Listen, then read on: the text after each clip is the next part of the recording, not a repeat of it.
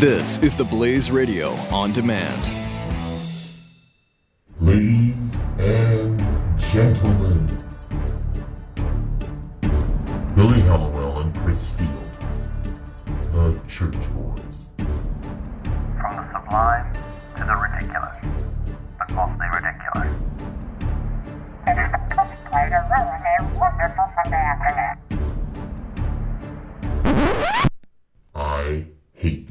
these.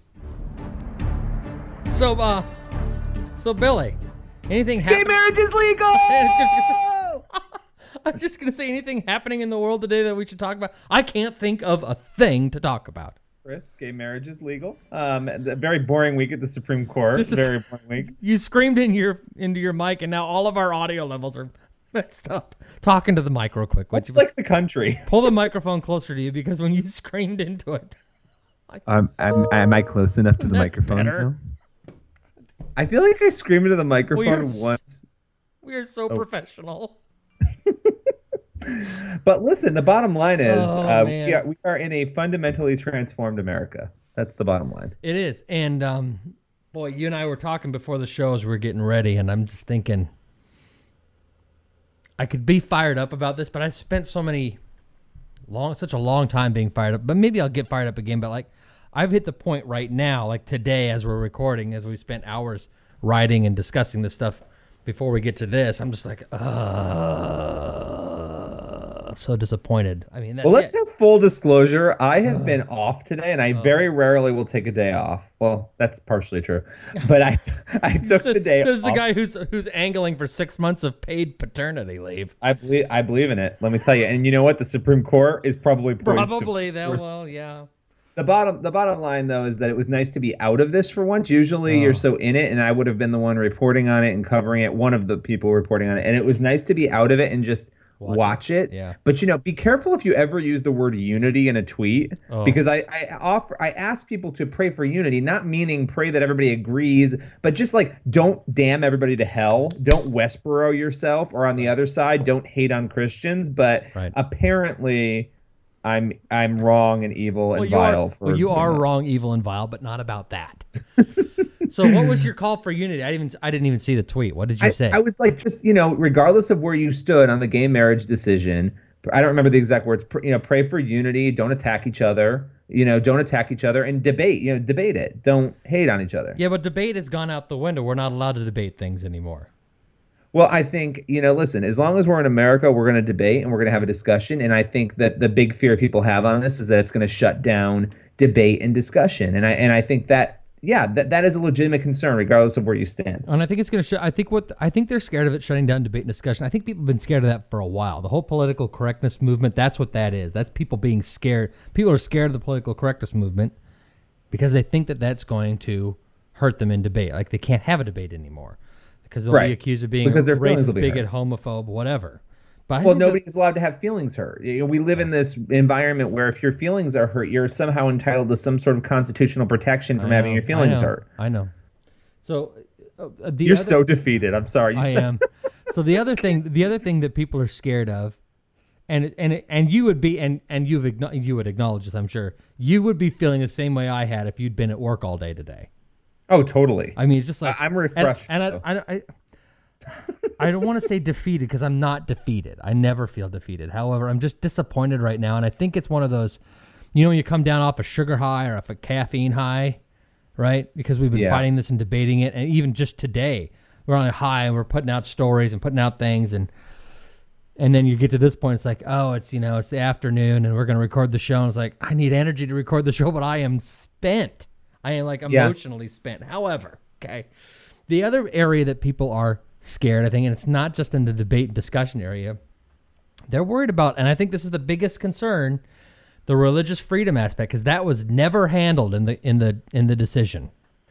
Yeah, and there was, uh, you know, on the side of the Obama administration, there was sort of a, a comment, and I don't remember it off the top of my head, but alluding to the fact that that was a concern, and that you know, institu- certain religious institutions could run into problems.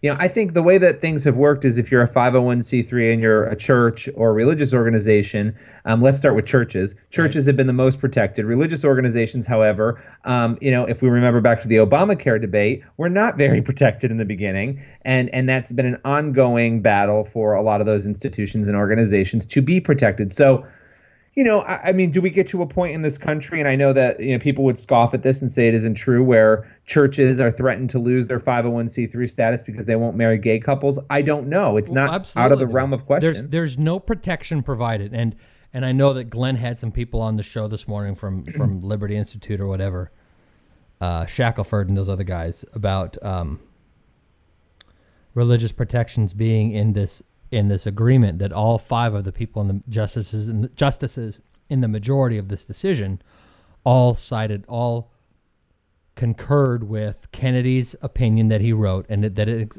allegedly included some religious freedom and it. It doesn't really.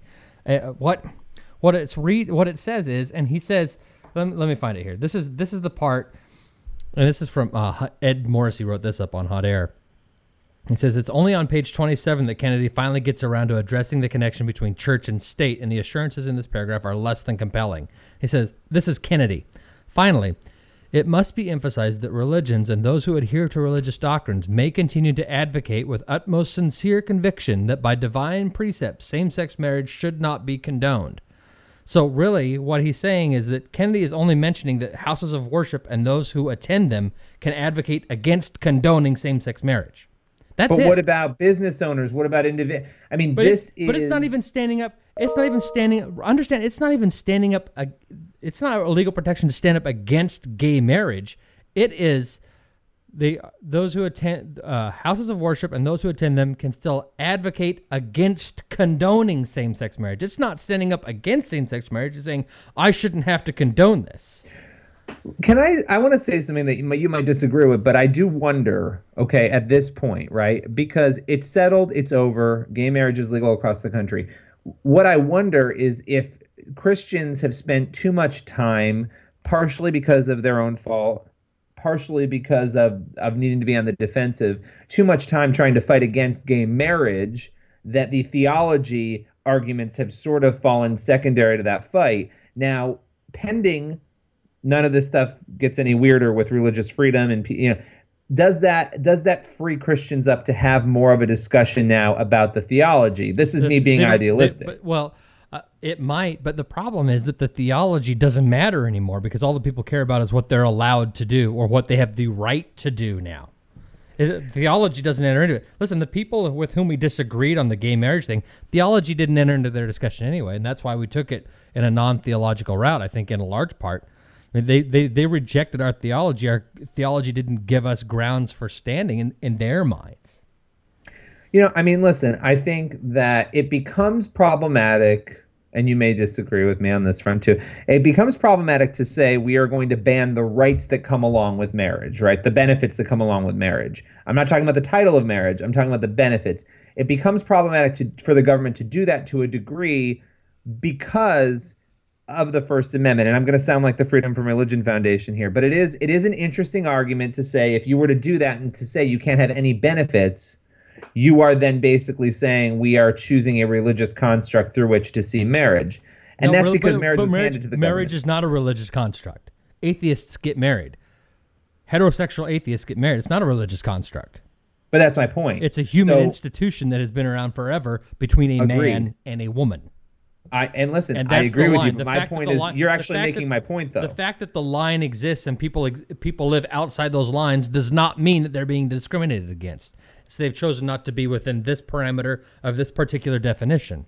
That's and, not and I agree with you. But when you break it down and you try to figure out, well, why are we keeping it within that definition? It's hard to get away from religion being the reason why we're keeping it within that definition. So my point would be and I know that gay activists would never want this, not calling it marriage, calling it something else with the benefits of it, I think is a middle ground on this. But but the, I, I still would disagree in that it's not simply a religious construct, because atheists get married. Agreed Straight, again, but I think to not allow to not allow, and I'm just playing devil's advocate here, right. to not allow same-sex people to get to get the benefits of marriage, not necessarily the title of marriage, there is no reason to not allow them to do that outside of religion. So by no, no, so no. if- but but the but the answer to that is, is there truth or isn't there? Is there truth or isn't there? Now you're going to say, well, it's based on your religious worldview. Well, but my religious worldview uh, reflects truth. It doesn't establish truth, and the truth is marriage is man woman. That's it. That's the Well, only I- thing that listen, exists. you know I agree. Right, I- but that but that's why it's not simply a theological point. It's a it's an ultimate truth point. If you want to redefine marriage as more than just man and woman, then you also need to redefine two plus two is seven or four or three or seventeen or the letter Q. If you want to keep renaming things and keep changing what facts are, the marriage definition has no bind has no binding anyway. You're going to ignore what truth is. You don't give a rat's rear end about any of the other truths either. Then Well, these agreements, you know, it, listen, it's complicated, but I, I do think, I do see from that side, it's somewhat of an interesting argument. I know you don't agree with it, but but my point would be that I think marriage, in the eyes of the Bible, it's very clear what marriage is. It's very clear that it's between a man and a woman. All of that is very clear. The government now owns marriage. Marriage was handed over to the government. The government has decided to change that definition, and it is going to be very interesting to see what that means for those who oppose Yeah. gay marriage. yeah. So I, well, like Franklin Graham, for instance. And for instance, well, let me get to Franklin in just a second, though. I think I think what you nailed, and I hadn't thought about it quite this way, but I, I had, but not. You said the government now owns marriage, and it has for a long time when we gave it over to the government, and the government gets to decide what it is, and that I could understand that legal argument for the same-sex marriage thing. That's listen, sort of my point. Right. The government gets to decide what, if the government owns it, then the government gets to decide what it is. That said, I also always get to criticize the government and its decisions, and I don't have to believe everything that they do. However, the problem comes in, and this is where the religious thing enters and the Franklin Graham thing enters, and that is that no matter what the government, what I say about the government, I can ha- I'm protected in my speech rights to say what I want about the government. I can't not do what the government tells me without facing the consequences of those decisions. So now, if the government's going to force us to recognize same-sex marriage, then I have to also recognize. I my pastor then has to recognize it if he's going to be an agent of the state in order to ma- ma- marry people. He's got to do that. My my church has to do it. If my church over now, listen. If it's going to be a part of the civil rights thing, I've heard people argue, well, you're going to lose your your tax exempt status. It's going to be worse than that. Yes, they'll lose. Churches will lose their tax exempt status. But if I'm a business, let's look at the civil rights thing, and this is where the where the same sex marriage crowd wants to take it. Look at the civil rights thing. If I'm a business that won't serve black people, the government comes down on me, doesn't it? If I'm a church, I've decided, you know what? Forget the 501c3 nonprofit status. We're just a regular church. We're just preaching the gospel. We're going to turn down uh, people, same sex marriages. We're not going to marry same sex couples. The government's going to come down now. It doesn't matter that they aren't 501c3 anymore. That won't matter to the government. And the fact Can is, that I just- the I need tax to exempt stop you status isn't going to have anything to do with it. I need to stop you for a minute because this is I just got a, a press release while we're while we're I'm doing the show here, and it's from the National Religious Broadcasters, which is a group of we've talked about them on the show Yeah, before. you- fact, religious you, you broadcasters. We're there. Yeah. Their statement on this is actually one of the strongest. This is the first line of their statement. NRB is repulsed by the Supreme Court's decision today to undermine the institution of marriage by imposing quote gay marriage nationwide. Wow. Now that Hey, you have is somebody. a strong statement. Do you have somebody there we could call? You know, I not that we'd be able to get on the line now. Are you sure? Actually, I don't want I don't want to put them on the spot without letting them know beforehand. Well, text but- them. We can call them in the next break if they're willing to come on. All right, let's let's try to do that. Let's Okay, try to do that. I'm gonna I'm gonna willing. email my contact right now. Okay. So anyway, so um, what was I saying? I don't even remember. I told you. I told you before we started. You know, it's, it's, feel free to go on bird walks. We'll go back to where we started. I don't even remember where I was. It doesn't. Really We were gonna go to Franklin Graham. Oh yes, his Franklin reaction. Graham. So what did Graham say today? You know, Franklin Graham has been talking about this for weeks, encouraging people to pray for the Supreme Court. But basically, he said, and, and I'll just read a quote here with all due respect to the court, it did not define marriage, and therefore it is not entitled to redefine it. Long before our government came to existence, marriage was created by the one who created man and woman, Almighty God, and his decisions are not subject to review or revision by any man-made court. That's just a part of it. That's good. Yeah, it's been shared over. It's been liked over two hundred thousand times, Wow. and it's been thousands of comments. It's been shared over one hundred and six thousand times. Um, Oh, here's okay. So here's here's his. Clo- I found it. Here's this closing line. I pray God will spare America from His judgment, though by our actions as a nation we give Him less and less reason to do so. Wow. Mm. Wow. You know, I think we are when I look at the world, I feel like we're living in very chaotic times. I think you know, it's almost like there's a cloud of chaos everywhere and I and I think, you know, gay marriage for a lot of people is another symptom of that. I think for a lot of other people they see it as uh, you know, people are being liberated, they're being given equality. I have friends who are gay who were text messaging me today and say, and giving me their opinion on it. You know, I, I think that Christians do need on this issue to approach it from a perspective of saying, how does God want me to react to this, and not how do I want to react to, to something that I feel. People take this very personally. They feel like they were personally wronged by this, that they were slapped by the government by this. But you can't react that. You need to react as a Christian. And, I- and my fear is that we don't always do that. And I'm guilty of that sometimes too. Let me see how how do I want to say this? I think that we have to react in Christ-like ways all the time, right? There's there is there are mixed interpretations of what that looks like. It's always got to be loving and it's always got to be caring. It's always got to tell the truth, but in a loving way.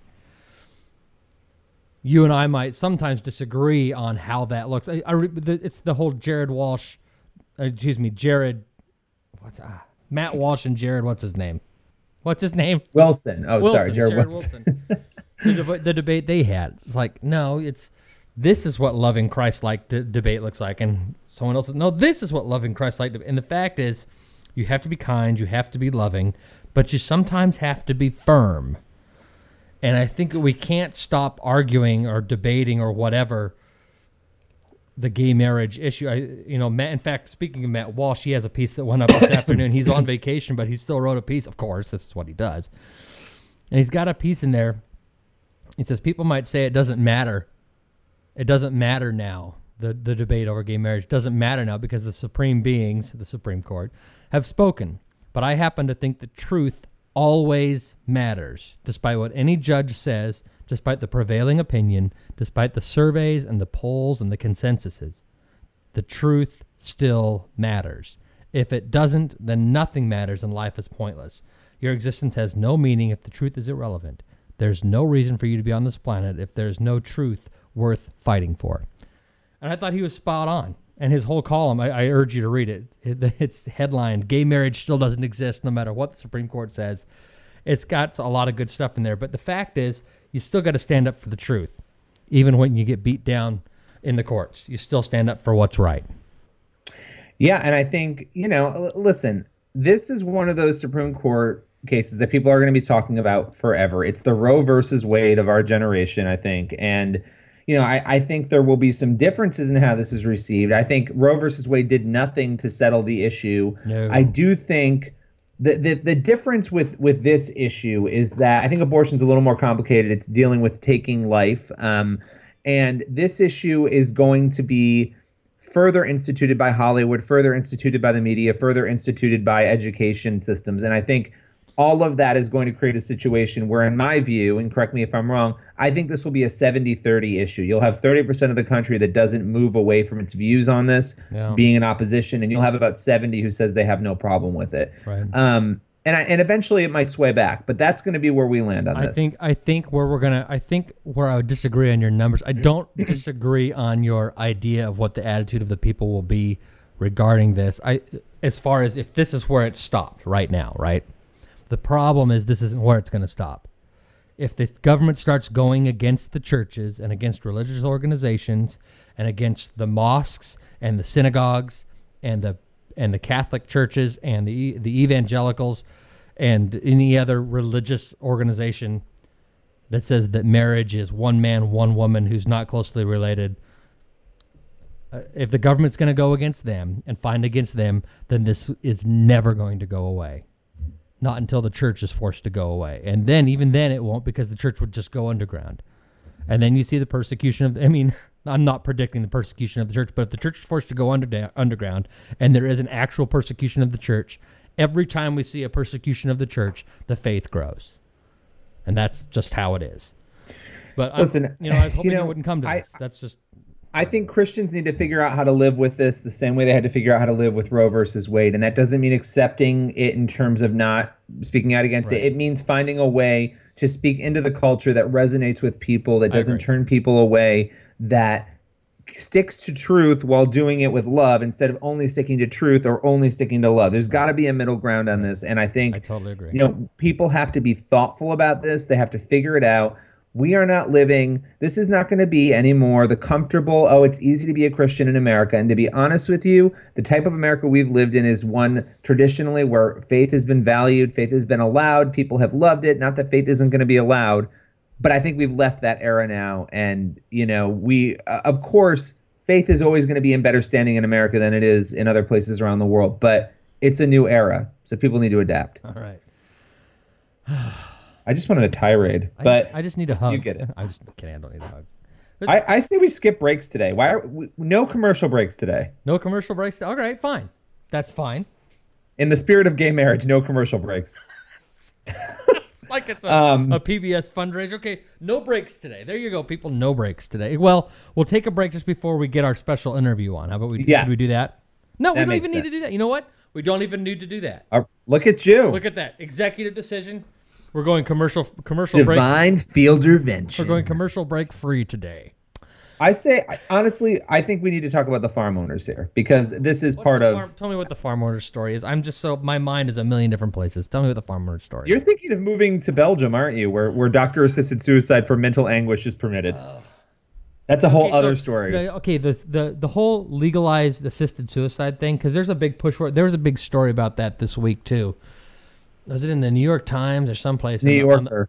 in the was it the New Yorker where there's a big push Yeah. for it and they're looking at the state of Oregon how Oregon's had it for like 10 or 15 years and you know there hasn't been an abuse of that because the argument one of the many arguments against euthanasia assisted suicide is that okay so then who's going to start picking who to have kill themselves right I mean it's going to start going after people who are dullards and the Well- poor and these kinds of things and the the sick Yeah, but the reason that it hasn't that hasn't happened in America is because religion and, and faith has remained a. If you go to a place like Belgium, I did a religious story this bigots week. religious bigots won't let people kill themselves or allow, people hire people to kill them I think that I think that our culture is not as denigrated and, and obliterated quite yet as in Belgium, where they're euthanizing people who have mental illness Yeah. and people who are depressed. That is when it's becoming abu- when it's become abused, and humanism has taken over there. And so re- it makes sense. Yeah, and I really don't understand the whole assisted suicide argument in America.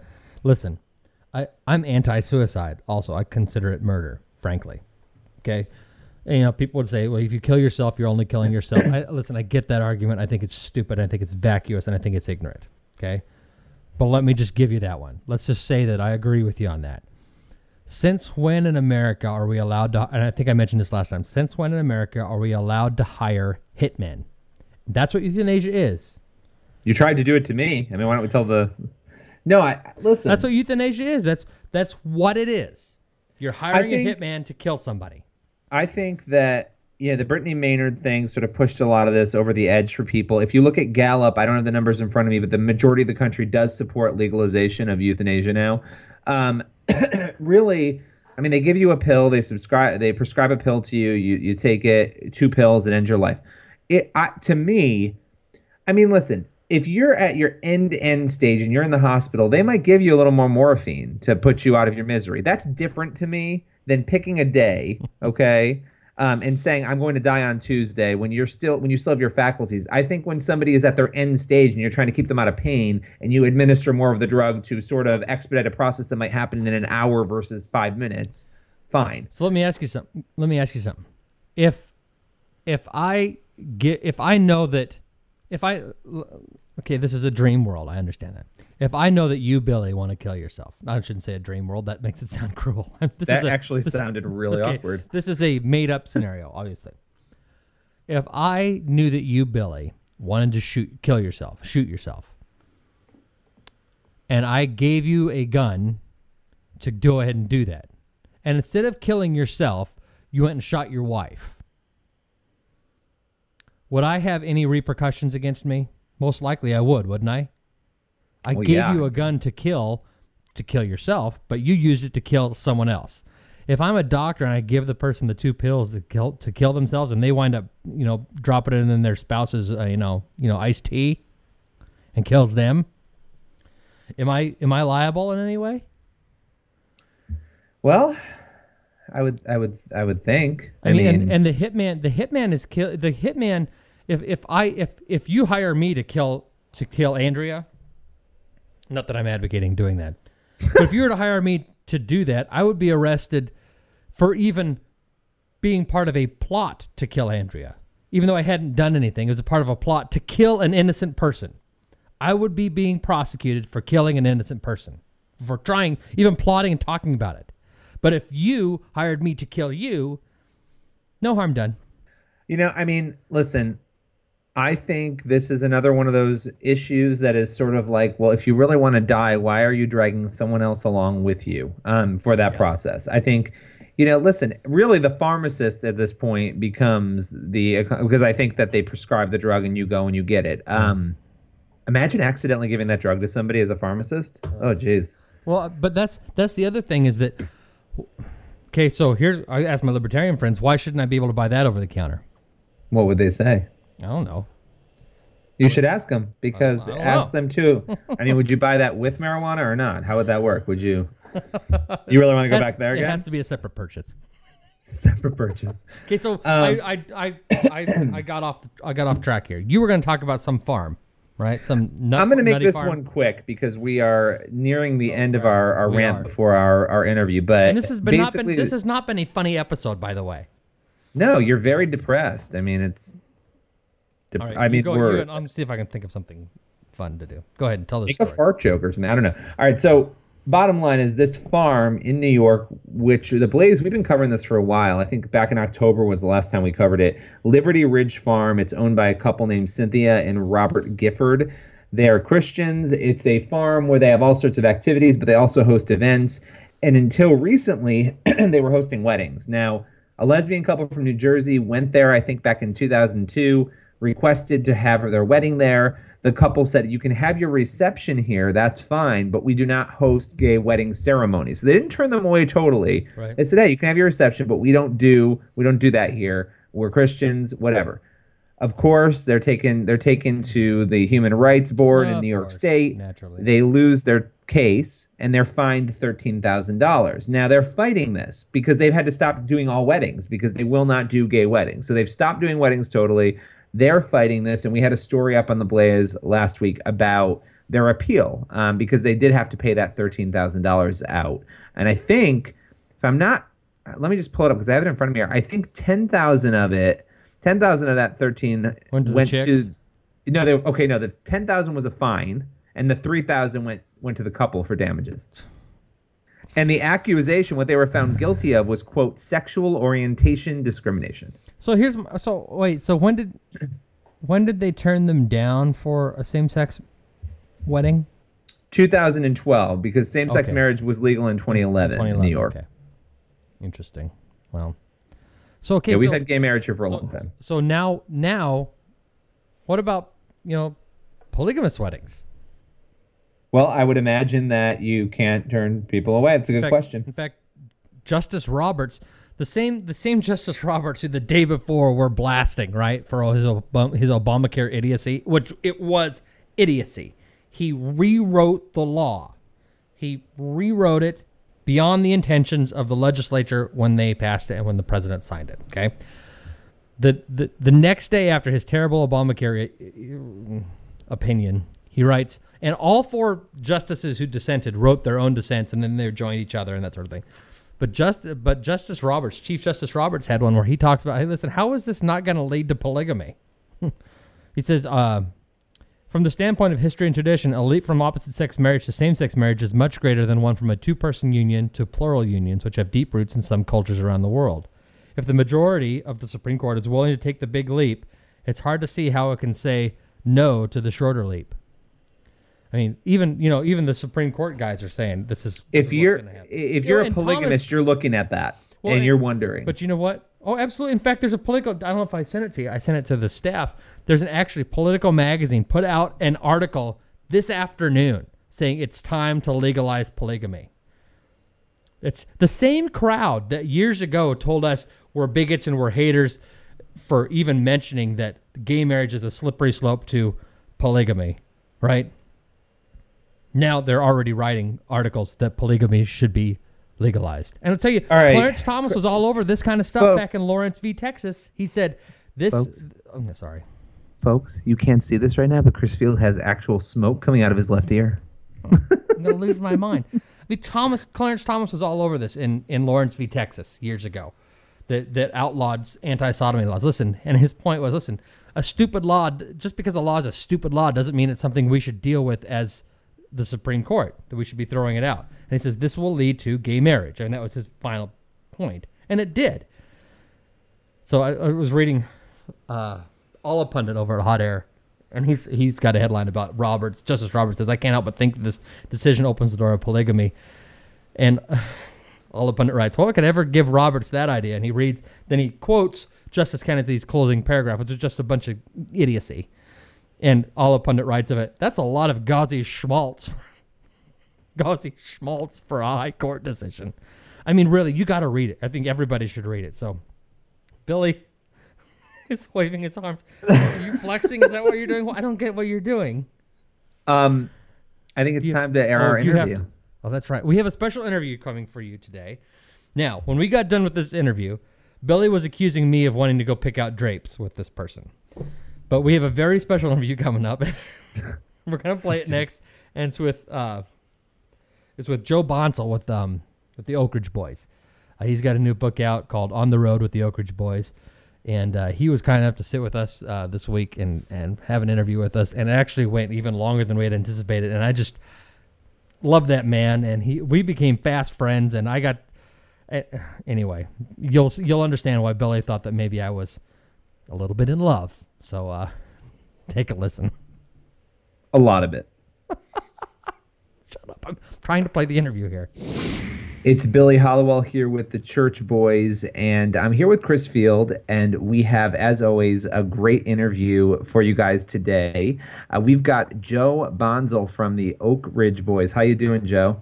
I'm doing good, Billy. Chris, great to talk to you guys. Good talk. Good to talk to you, Joe. It's it's it's funny. I was telling Billy when he told me we were going to have this interview. I said, "You don't know what this means to me." Now, I'm I'm not old enough to be you know steeped in a whole lot of Oak Ridge Boys uh, uh, facts, but Yeah. I, my my father uh, is a is in a his own gospel quartet in a small town here, and uh, he and his group always would sing Oak Ridge Boy songs, or they would they would listen to Oak Ridge Boys. So we grew up stuck stuck listening to listening to Oak Ridge Boys, and you guys became such a huge part of our lives as kids. It was as a guy anyway. I was telling Billy, it's like this is talking like a to a major celebrity, Billy. Like we have reached you know prime time now.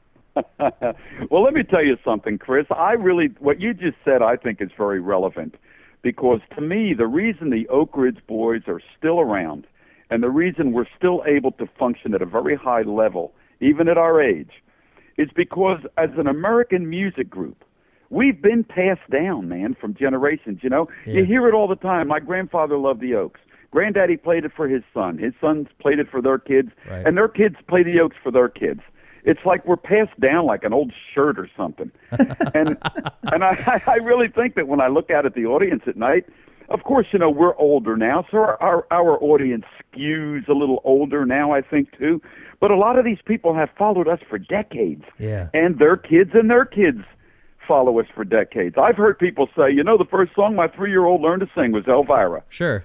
and and she's 38 now. And or I've heard our first song I've heard our little girl sing at three years old was Elvira, and here she is, and she's three years old. so you, that time span, man, is pretty doggone incredible, and it's it's really a blessing uh, to to be in the position that we're in, and to be still a forward-thinking music act that tries to do things right and gets out there and puts on a a really good show every night. I mean, everybody, like I said, we're not the new kids on the block anymore, like I say in the book, but everybody's feeling good and singing good. And and I always give Jesus Christ the honor, the praise, and the glory for this because it could easily not be the case. Right. Well, and Well, that's it's rare, and and that's it's so rare to have decades upon decades of, I mean, success. And I mean, you said we were talking before we, we went on the air, and and over hundred dates. What was it? 150 dates? You said you guys do a year. Yeah, over the course of the year, some months are lighter than others. You know, like we just are going through a devastating June right now. I think Yeah. we've had five days off in June, but July is better. July, I think we've got like nine shows in July. The rest of that we're home. August gets busier, and from September through our annual Christmas tour is just gangbusters. So, uh, and we ease into the year. So we've we've been doing it so long, we've learned how. But yes, we do play about 150 dates a year, and uh, and we've always done that. I don't know when we haven't, and That's there's crazy. there's never no slowing down in this bunch. Well, and and Joe, it's a testament to a whole lot of things that it's passed down from generation to generation. You guys continue to have the su- success not simply because you've um, of because of tradition of people handing it down. I mean, that's a that is a key, that is a help. But they're passing down something that's worthwhile, right? I mean, they're passing they're passing down music that's good music that can cross over from generation to generation. and Well, you know, the Oak Ridge Boys, I call us an American music group. Yeah. Our roots are steeped in heri- the heritage of Southern gospel. That's where we all learned to sing. Right. We've had this incredible country music career where we were now inducted into the Country Hall of Fame. We're also in the gospel Congratulations. music. Thank you. Yeah. Also in the Gospel Music Hall of Fame. There's only four other artists that are in both Hall of Fames. that's pretty amazing. Can you name me one? I well, uh, no, Elvis. That's amazing. though. Elvis. Yeah, Elvis is in the Gospel and the Country Music Hall of Fame and the Rock and Rock and Roll Hall of Fame. So there you go. That's pretty I don't decent think we're company. Well, I don't think we have a chance of being in the Rock and Roll Hall of Fame. Well, you never know. I mean, you never know. You guys could. I mean, you guys have got another, you know, four decades to uh, to produce yeah, great yeah, we do, I guess. you know, you don't know how much longer you have, but then again, none of us do, do we? Well, yeah, and I mean, you you think about things as they cycle through, and Bill Golden, twenty years ago, couldn't have told you that the Duck Dynasty beard fad would come back, would he? Could he? He couldn't have told you that the Duck Dynasty people would make him an honorary Robertson. And so I got to and ask they you, did. And you know what's kind of funny, and I write this in the book.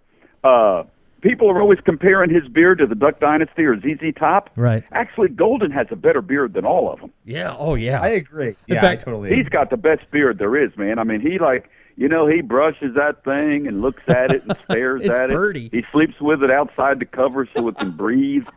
So I, I got I got to tell you, I was telling I was talking to Billy before we before we called you, and I said, "Have you seen Bill?" Because you know, uh, I'm I'm from the country. I mean, I live in the country. I grew up in the country, farming and all that kind of stuff. And Billy's a city slicker, New York, you know, you know, hoity-toity elitist. and um, so I was telling him about you know my love of the Oak Ridge Boys and growing up with you guys, and about Bill Golden, and he didn't he didn't realize who Bill Golden was exactly. I mean, I, Bill, once I showed him the picture, he's like, oh, so.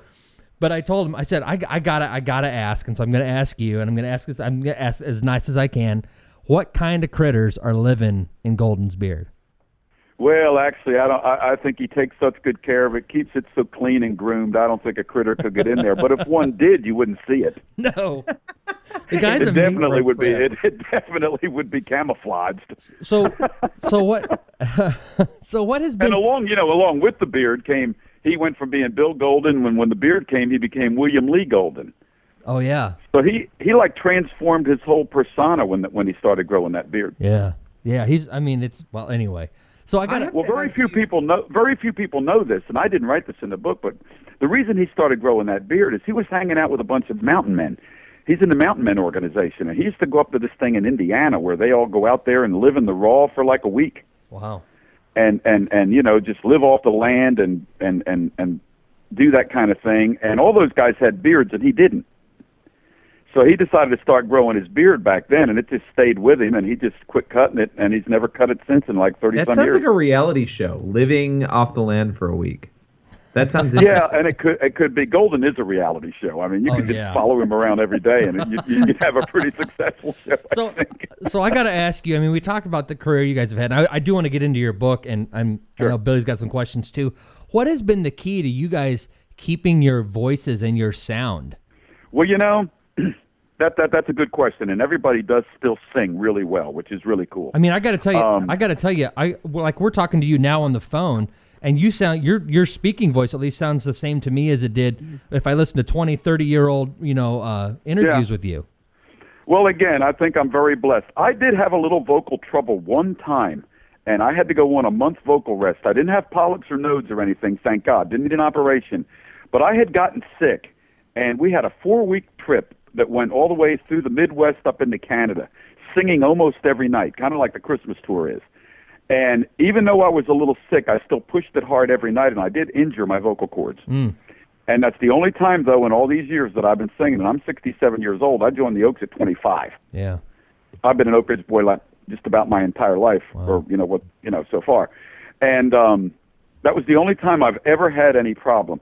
The key is is uh, is looking after yourself, getting a good night's sleep.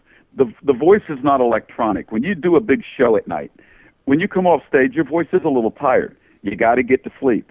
You can't. Uh, you got to rest it up. As long as you can keep doing that and look after yourself, try to take care of yourself physically and mentally, then I think the voice can hold up for you. And I think the four of us are very fortunate that we're singing like we do. I mean, Golden. You mentioned William Lee Golden. He's nine years older than me, and his voice is stronger than ever. Yeah.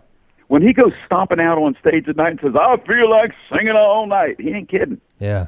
He has that great constitution. I always joke around. I want to be him someday. Right. But uh, but you know everybody's singing good. Duane Allen is one of the smoothest, greatest singing talents ever. Yeah. And I think as Richard has gotten older, his bass voice has gotten even richer and fuller. I agree. And if that's possible, because the guy, you know, he's incredible talent anyway. And me, I just do what I do over there in the end and try to add some energy to it. And uh, we uh, we somehow keep romping and stomping, man. That's amazing. So a lot of a lot of groups and bands that that reach your level of success also deal with and and maybe this is in, in your in the book. We haven't had a chance to read it yet, but Okay. um, a lot of bands that have your level of success succumb to a lot of uh, temptations, whether it's uh, whether it's sexual temptations or um, substance abuse, those types of things.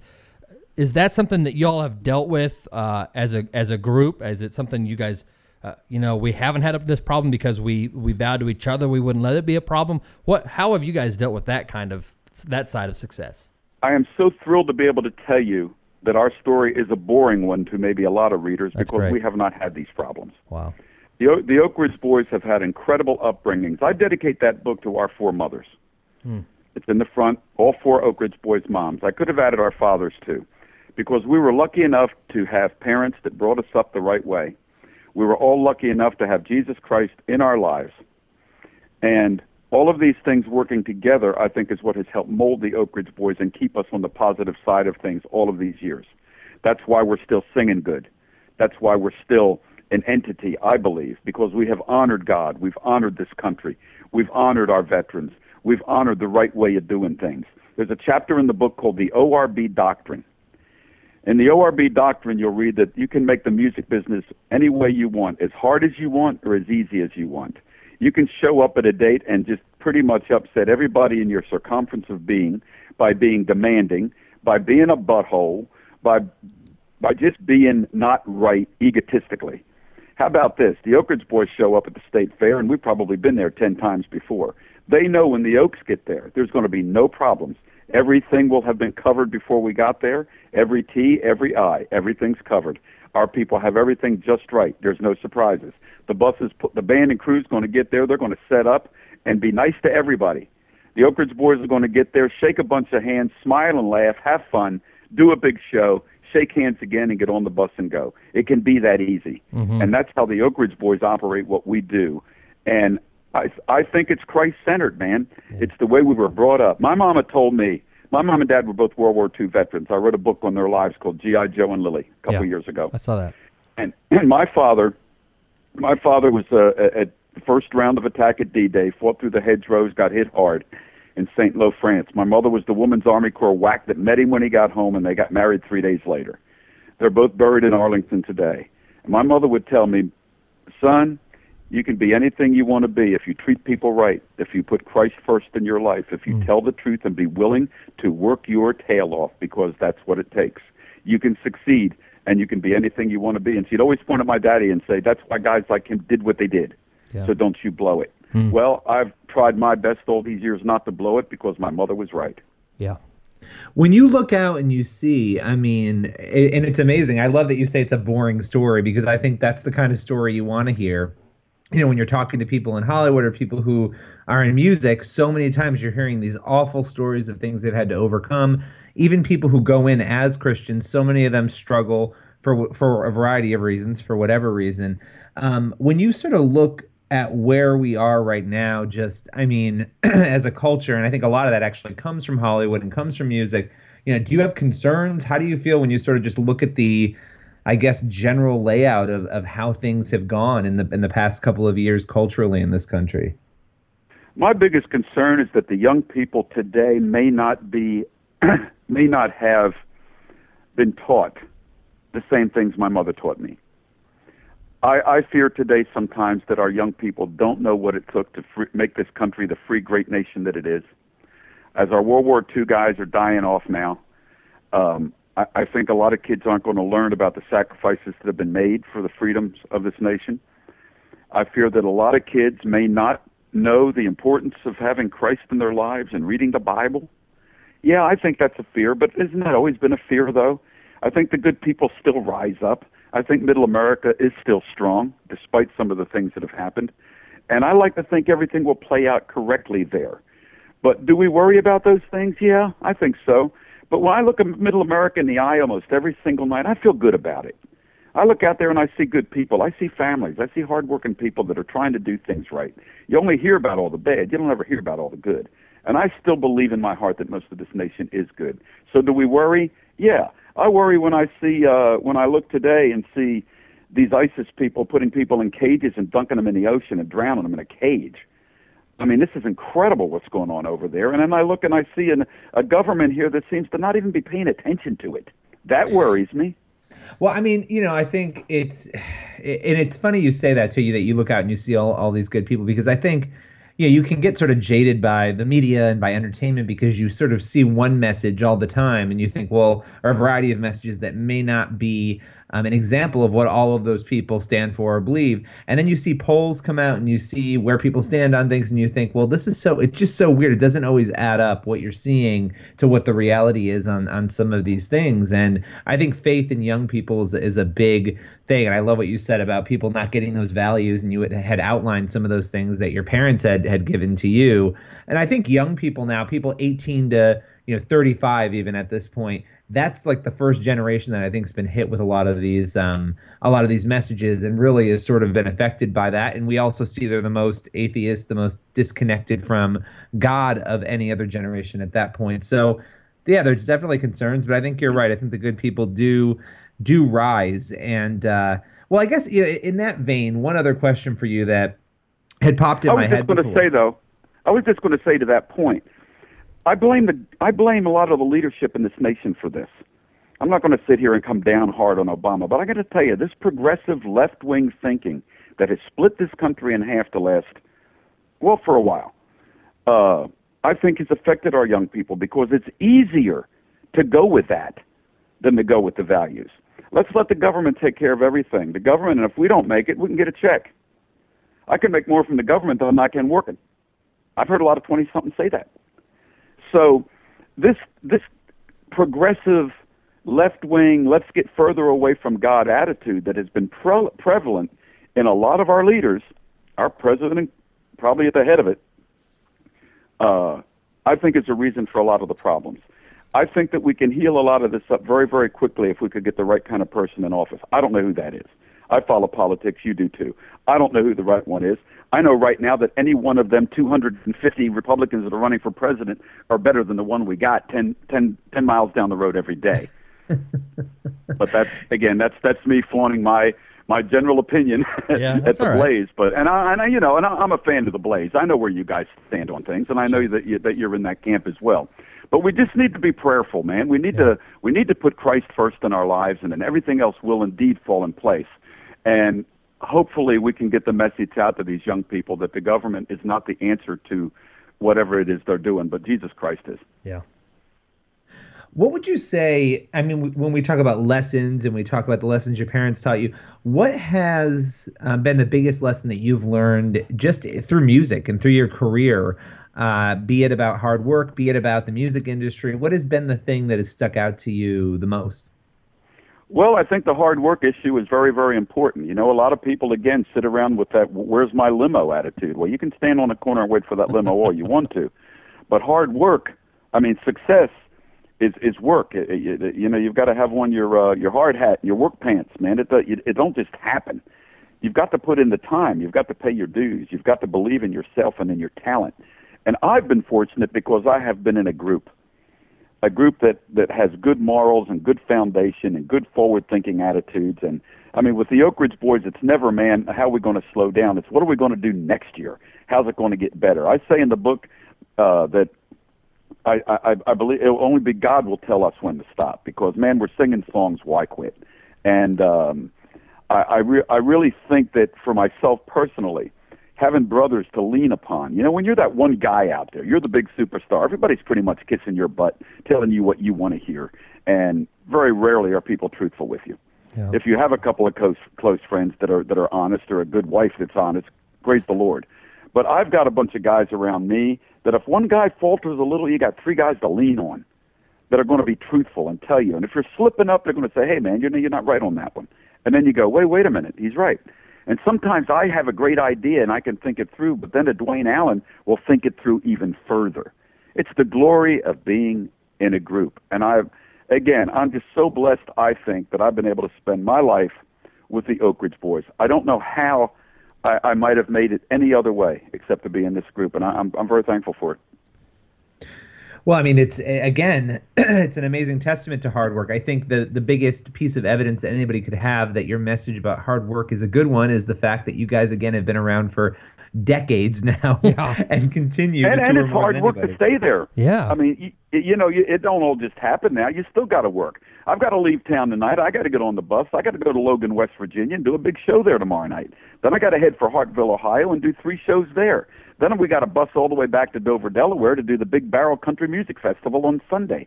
Well, that's that's all not that easy, Yep. but it ain't that hard either. Right. It's it's doing what you do. It's what you do. I, I have a chapter in the book called "What Is Hard, What Is Not." I basically illustrated in that chapter that singing songs and traveling on a bus and spending the day in a hotel room and stuff really isn't that hard. It's being away from your family that's hard. Mm-hmm. And why did you write the book? Tell me, because I know. I mean, I, I'm fascinated by just the career, and I can't wait to dive into the book. What was your motivation for doing it? Well, I- have to give Harvest House the credit. What happened was two years ago, everybody at Harvest House Publishers came out to hear the Oak Ridge Boys do our Christmas show in Eugene, Oregon, which is where they're based. And we played our Christmas show at the big Performing Arts Center there.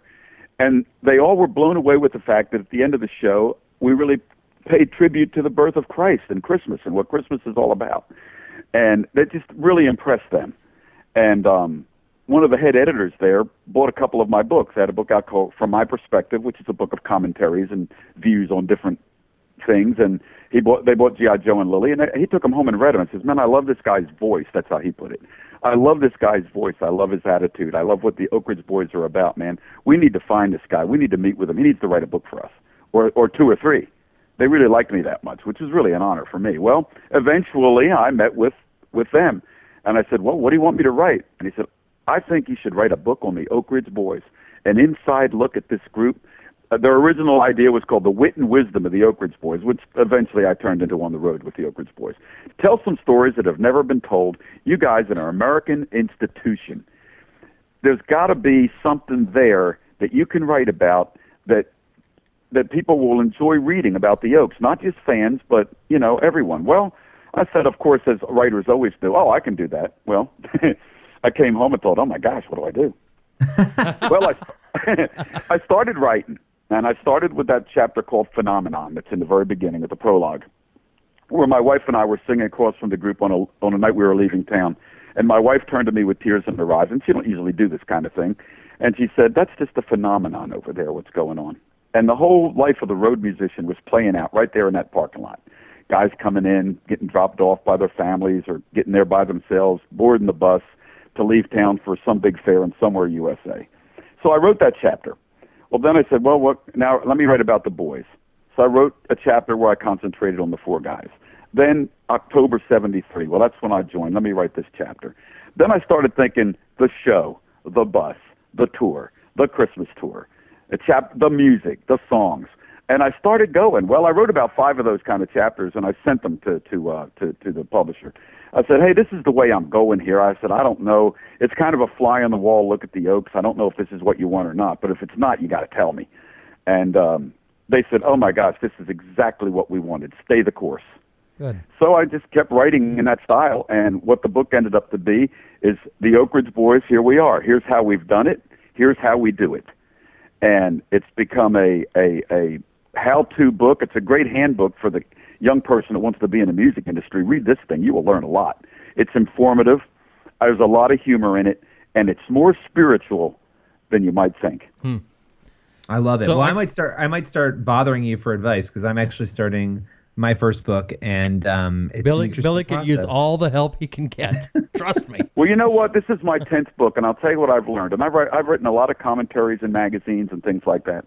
And um, I, I have just learned that what you do is you just sit and write your heart. Fix it later. You know, look at it later and fix and edit or reformat or add something you just thought of or take away something that didn't read as well. But man, the first thing you do is open up a page and just write. Yeah. don't even think about anything except man say a prayer and say god help me write this. Because you know to me everything i have written thus far has always had an element of god and spirituality or christianity in there somewhere. To me it's important um i don't know how i could write without it. To me the writing is a little bit of a tinkling cymbal if if there's not something in there that that people can use in their lives and and find some relevance in uh, for their personal lives. And of course, that relevance is always uh, the gospel. And so I, I, can't. I, I've never been able to write anything and leave it out. I've got this incredibly goofy fiction book going, and my agent loves this book. And Harvest House is kind of sniffing around now, wonder what I'm going to write next. And so Kathy says, I, I think they would love this book, but you got to add a Christian element to it. Well, it was just kind of practice writing to begin with. And as I look at it, I don't even know any way to add a Christian element to it. I never thought it'd even be a book. I'm just making up a story in my head, you know? But uh, now I'm starting to think, well, how can I make this a Christian book? I don't know. I may have to start new with something else, but it's a time travel, love, romance, civil war slash. you will Oh, probably wow. never see it. You'll probably never see it. So I gotta. Ask. It'll probably never appear anywhere but on my Apple laptop. So Joe, I, I gotta ask. You said you you've written this is your tenth. This is your tenth book. Yeah, I wrote a bunch of children's books in the early days, the Molly the Cat book So- series so- for so- Ideals children's books, and and even in those books, I had uh, the God of all creatures guiding my cats in the books, and uh, they were very popular. Actually, that's what really got my writing career going was the Molly books. Wow. So I, I was just gonna say ten books. That's that's pretty good for uh, someone that the that the uh, the media would tell us is just a Southern dullard who wears a wears or waves a Confederate flag. You know. Yeah, well, that's true, man. Well, you know, I've got five uh, five children's books. I got the Oak Ridge Boys had a song years ago called "The Inconvenient Christmas," and I wrote a I wrote a book based on the Inconvenient Christmas called that. And it's a pretty cool little children's Christmas book, to be honest. And uh, being the, the theme of the song is the most thing you think you're having an inconvenient Christmas. The most inconvenient Christmas was the first one, and Yeah. uh, that's what the book is about. And it's it's pretty cool. And I wrote a book of short stories called Christmas Miracles. Wow. I'm good at Christmas, man. Christmas is my thing. So And uh, Yeah, and you got the we're on our tour. oh my gosh, everything's Christmas. I think about Christmas most of the year. It's crazy. I mean, I, you know, you you- you see you see stuff in the stores for Christmas in July, and it like upsets you. And then I think to myself, what are we going to be singing on the Christmas tour this year? So I guess I'm the same way. so I, I gotta I gotta tell you one of my one of my all time favorite Christmas songs is a song that isn't even really a Christmas song, but it's on your Christmas album, and I'm sure you do it on the tour, and that's the "Thank God for Kids" song. Um, boy, Well, you that- know, thank God that's a for life Kids was on our first Christmas album. Right. And what happened was Eddie Raven brought us the song, and we loved it, and we put it on there because we thought it was cool. Then MCA Records at the time wanted a single for the Christmas album. Yeah. And we all decided, well, Thank God for Kids might be a cool single. How cool would it be to have a, a hit song with a song that said Thank God for Kids? Well, man, that happened. Yeah. Thank God for Kids went gangbusters. And Yeah. then Christmas ended that year. And Thank God for Kids was the number one country record all through January and February Yeah. the next year. So although it kind of started as a Christmas song, it has become, you know, one of our flagship songs. my my folks got rid of their record player, so they gave me all their old vinyl, and I'm just kind of I don't know. I've just got some sort of weird quirk in my life, and I just love vinyl. And one of them is the original Oak Ridge Boys Christmas album with "Thank uh, God for Kids" on it. I just, to me, that song was a game changer song as far as Christmas music goes. You know, there's the old hymns and the traditional songs, but then that one was like, here's a song that's not your traditional Christmas song, but is something that I have to listen to 50 times every Christmas season uh, at a minimum. Yeah, I'm telling you that the song was a, a life changer for a lot of people. It's a it's a big song. It's still one of our most requested songs today, and Mm. uh, and we definitely sing it on every Christmas tour. Yeah, it's got to be there. Yeah. Oh man. You know, a lot of people grew up with that Oak Ridge Boy Christmas album I back in the early '80s. That was a big, big, big album. Yeah. So I got. So let me ask you another question, g- gospel related. Before you mm-hmm. s you started in in '73, right, with the Oak Ridge Boys. I joined in '73. Yes. So before that, and and well before that, in the '50s and '60s, they were known more as a gospel group, and then they became known as a country group. Was that on purpose? Did they make a shift? Well, the Oak Ridge Boys didn't go to bed as a gospel quartet and wake up as country music hit makers. It was quite a process. Yeah. And I, I do urge you, if you read anything in the book, read the chapter called Gospel Music. It really illustrates what the Oak Ridge Boys accomplished back before Richard and I joined them when they were the top gospel group in the nation in the late 60s, early 70s, and, um, and how the whole paradigm of Southern gospel started to change and shift and move, and how Christian contemporary music began at that same time, and how the Oak Ridge Boys were a little bit caught in the middle between being uh, a little more pop oriented in what we did. We, we didn't like the Southern gospel music mold very much. We kept moving forward. We were the first group to hire a full band. We were the first group to grow our hair a little longer, God forbid. We were the first group to not dress alike as a, like a quartet thing. We would come out in sweaters and cool shirts and not look like a gospel quartet. And in so doing, we upset a lot of people. Well, a lot of dates started falling out of our book. In the middle 70s, we were starving. Johnny Cash took us on the road with him and paid us more than we were worth just to keep our head above water. Johnny Johnny Cash was if it were not for Johnny Cash, we wouldn't even be here today. But we we did the ultimate sin in 1974 and 75 with Cash. We played Vegas. Uh oh. Johnny Cash took us to Las Vegas. It didn't matter that we only sang gospel songs. It didn't matter that we came out at the end of the show and sang The Fourth Man with Johnny and June. What mattered was the Oaks sinned greatly and played Las Vegas. And all the stodgy old promoters in gospel back then, it wasn't liking us much anyway, gave them a good excuse to say no more Oak Ridge Boys. so we started, we met our, our manager, who's been our manager since 1975 during that time, Jim Halsey. Jim Halsey said, You guys got the greatest show I have ever seen. You've learned how to sing in gospel. Now, let's progress forward. Let's start filling your date with books that will start paying you some money where you can pay your bills. Let's get you off this record label and onto another one that will be able to help build your career and let's get you some hit records. You're 3 minutes away from being a major country act. And and and then continue to sing your gospel because it's great. But your whole show can't be that. And get off the fence with them birds and the bees and the sunshine songs. Uh, and start singing some country So what's what's and then we'll start we'll start building your career from there. That's and in 1977, we had our first big country hit, and it was gangbusters from there. So was was Halsey uh uh Waylon's agent or uh manager? No, but Jim Halsey had the at that time the biggest booking agency and management firm there was, and he he, he managed a lot of people: Roy Clark, Tammy Wynette. The list went on and on and on back then. Uh, Mel Tillis, he had them all in his stable. Yeah. And eventually, we ended up in his stable as well, and that's what started our career Wow. going right. Wow, wow, wow. So I got a good story. So I was I was gonna wrap up here, but I got to ask, what was it like working with Johnny? I love Johnny Cash. I thought Johnny Cash was a great guy. He had his demons. Yeah, he seemed to fight them all the time, but boy, he always tried his best to stay on the positive side of it. He he had his abuse problems, and then he'd kick it, and then he'd kind of go back to it and kick it again. I ran into him one day at Eckerd's drugstore here in Hendersonville, Tennessee. Whenever I saw John, I, it almost made me want to cry because I just loved the guy. yeah. And he put his arms around me, and I said, "How you doing, John?" And he said, "I'm fighting the fight, but thank thank the good Lord, I'm staying ahead of it." Good. And So- I think that was Johnny Cash to, to, to a man. And and Johnny was just such a presence. I mean, my goodness gracious, him and June Carter, they were just wonderful people. and uh, when Johnny was inducted into the Country Gospel Music Hall of Fame, we were the ones that inducted him uh, after he died, of, uh, of course. But Right. he's another one of those that's in both, by the way, Yeah. Elvis and Johnny Cash. I think Tennessee Ernie Ford Yep. and Oak Ridge Boys, and maybe Dolly Parton. I may have that one wrong, but I know we're all in both Hall of Fames. Yeah. Just to go retro to our earlier discussion. That's but all right. Johnny Cash was a big deal. to us um, to go over there. He would call us up at night, say, "Hey guys, I've got a song idea here. Come on over. I want you to sing with me." and we just all gather up and go over to Johnny Cash's house and get in a circle and sing. Wow. That just I mean, it was it was huge. Wow. So, um, did you see the music? I used to think we're going to make it someday because Johnny Cash said we were. yeah. That's how I felt about Johnny. Yeah, well, and you know what? I think you're. I mean, that's a pretty good. I think that's a pretty good barometer to have. Johnny Cash says we're going to make it. We're going to make it. You know. Well, in 1978, the Country Music Association Awards were held in Nashville at the at the uh, uh, country at the at the Opry House, and Johnny Cash was hosting.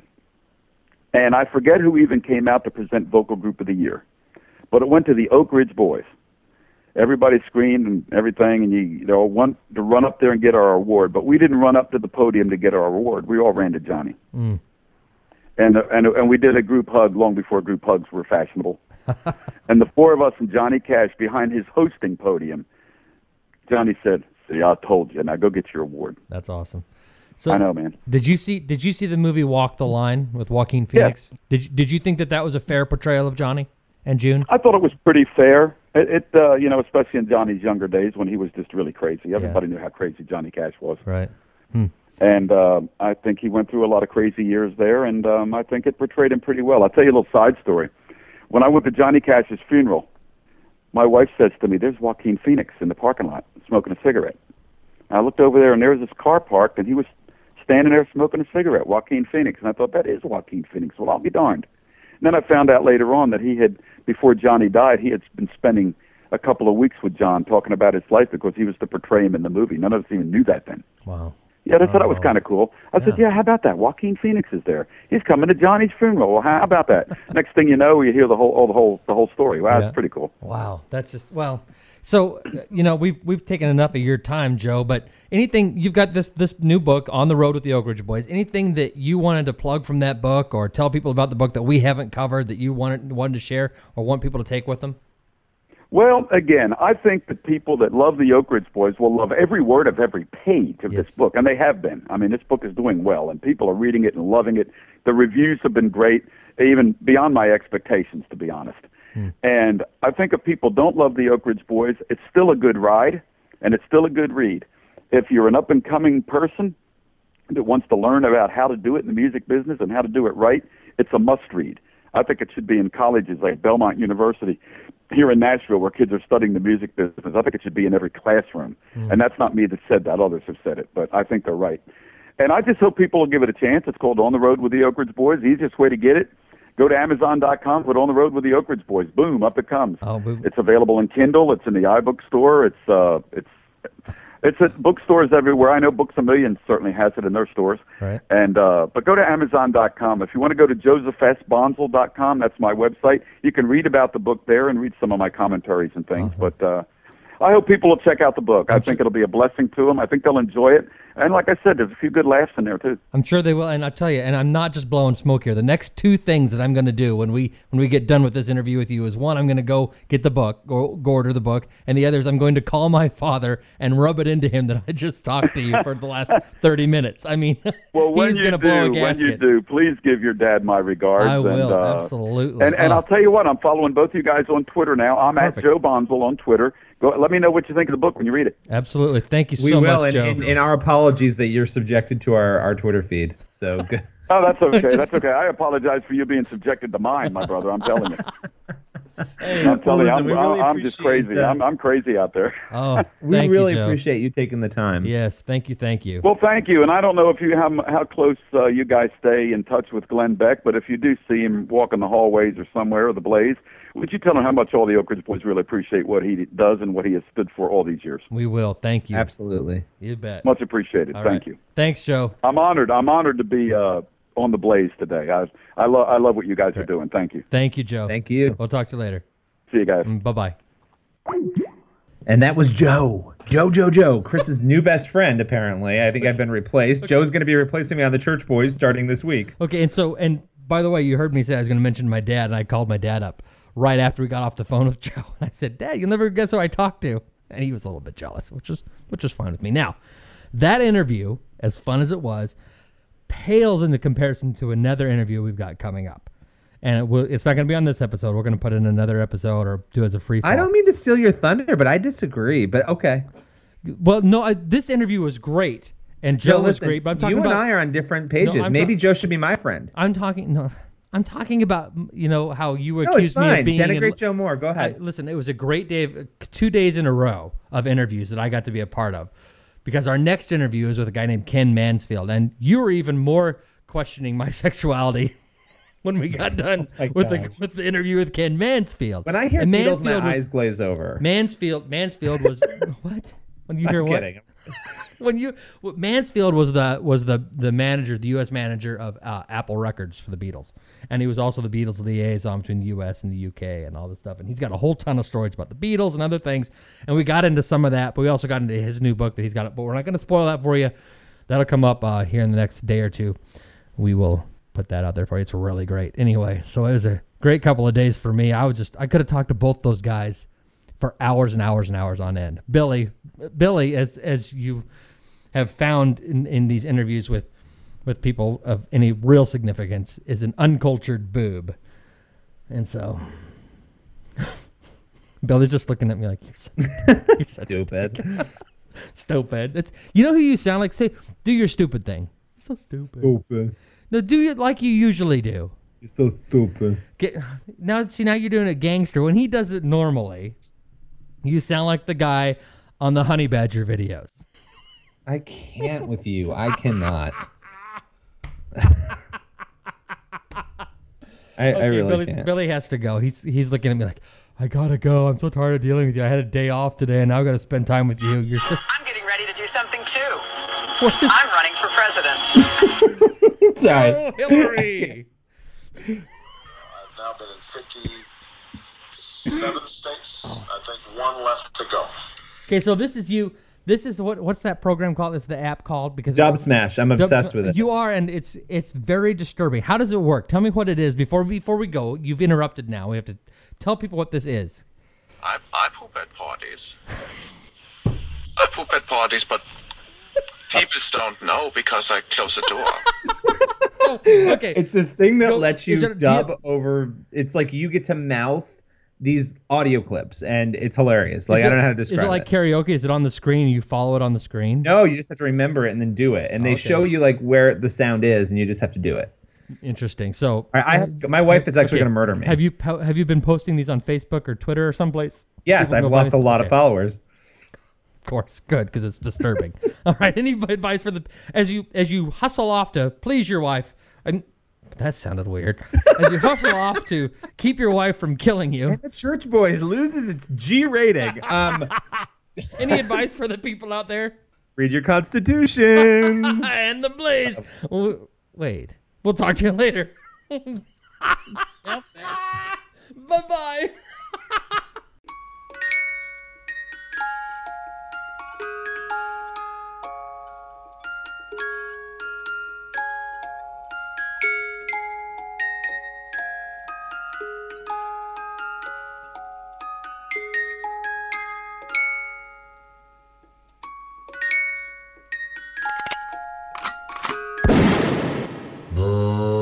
Church Boys.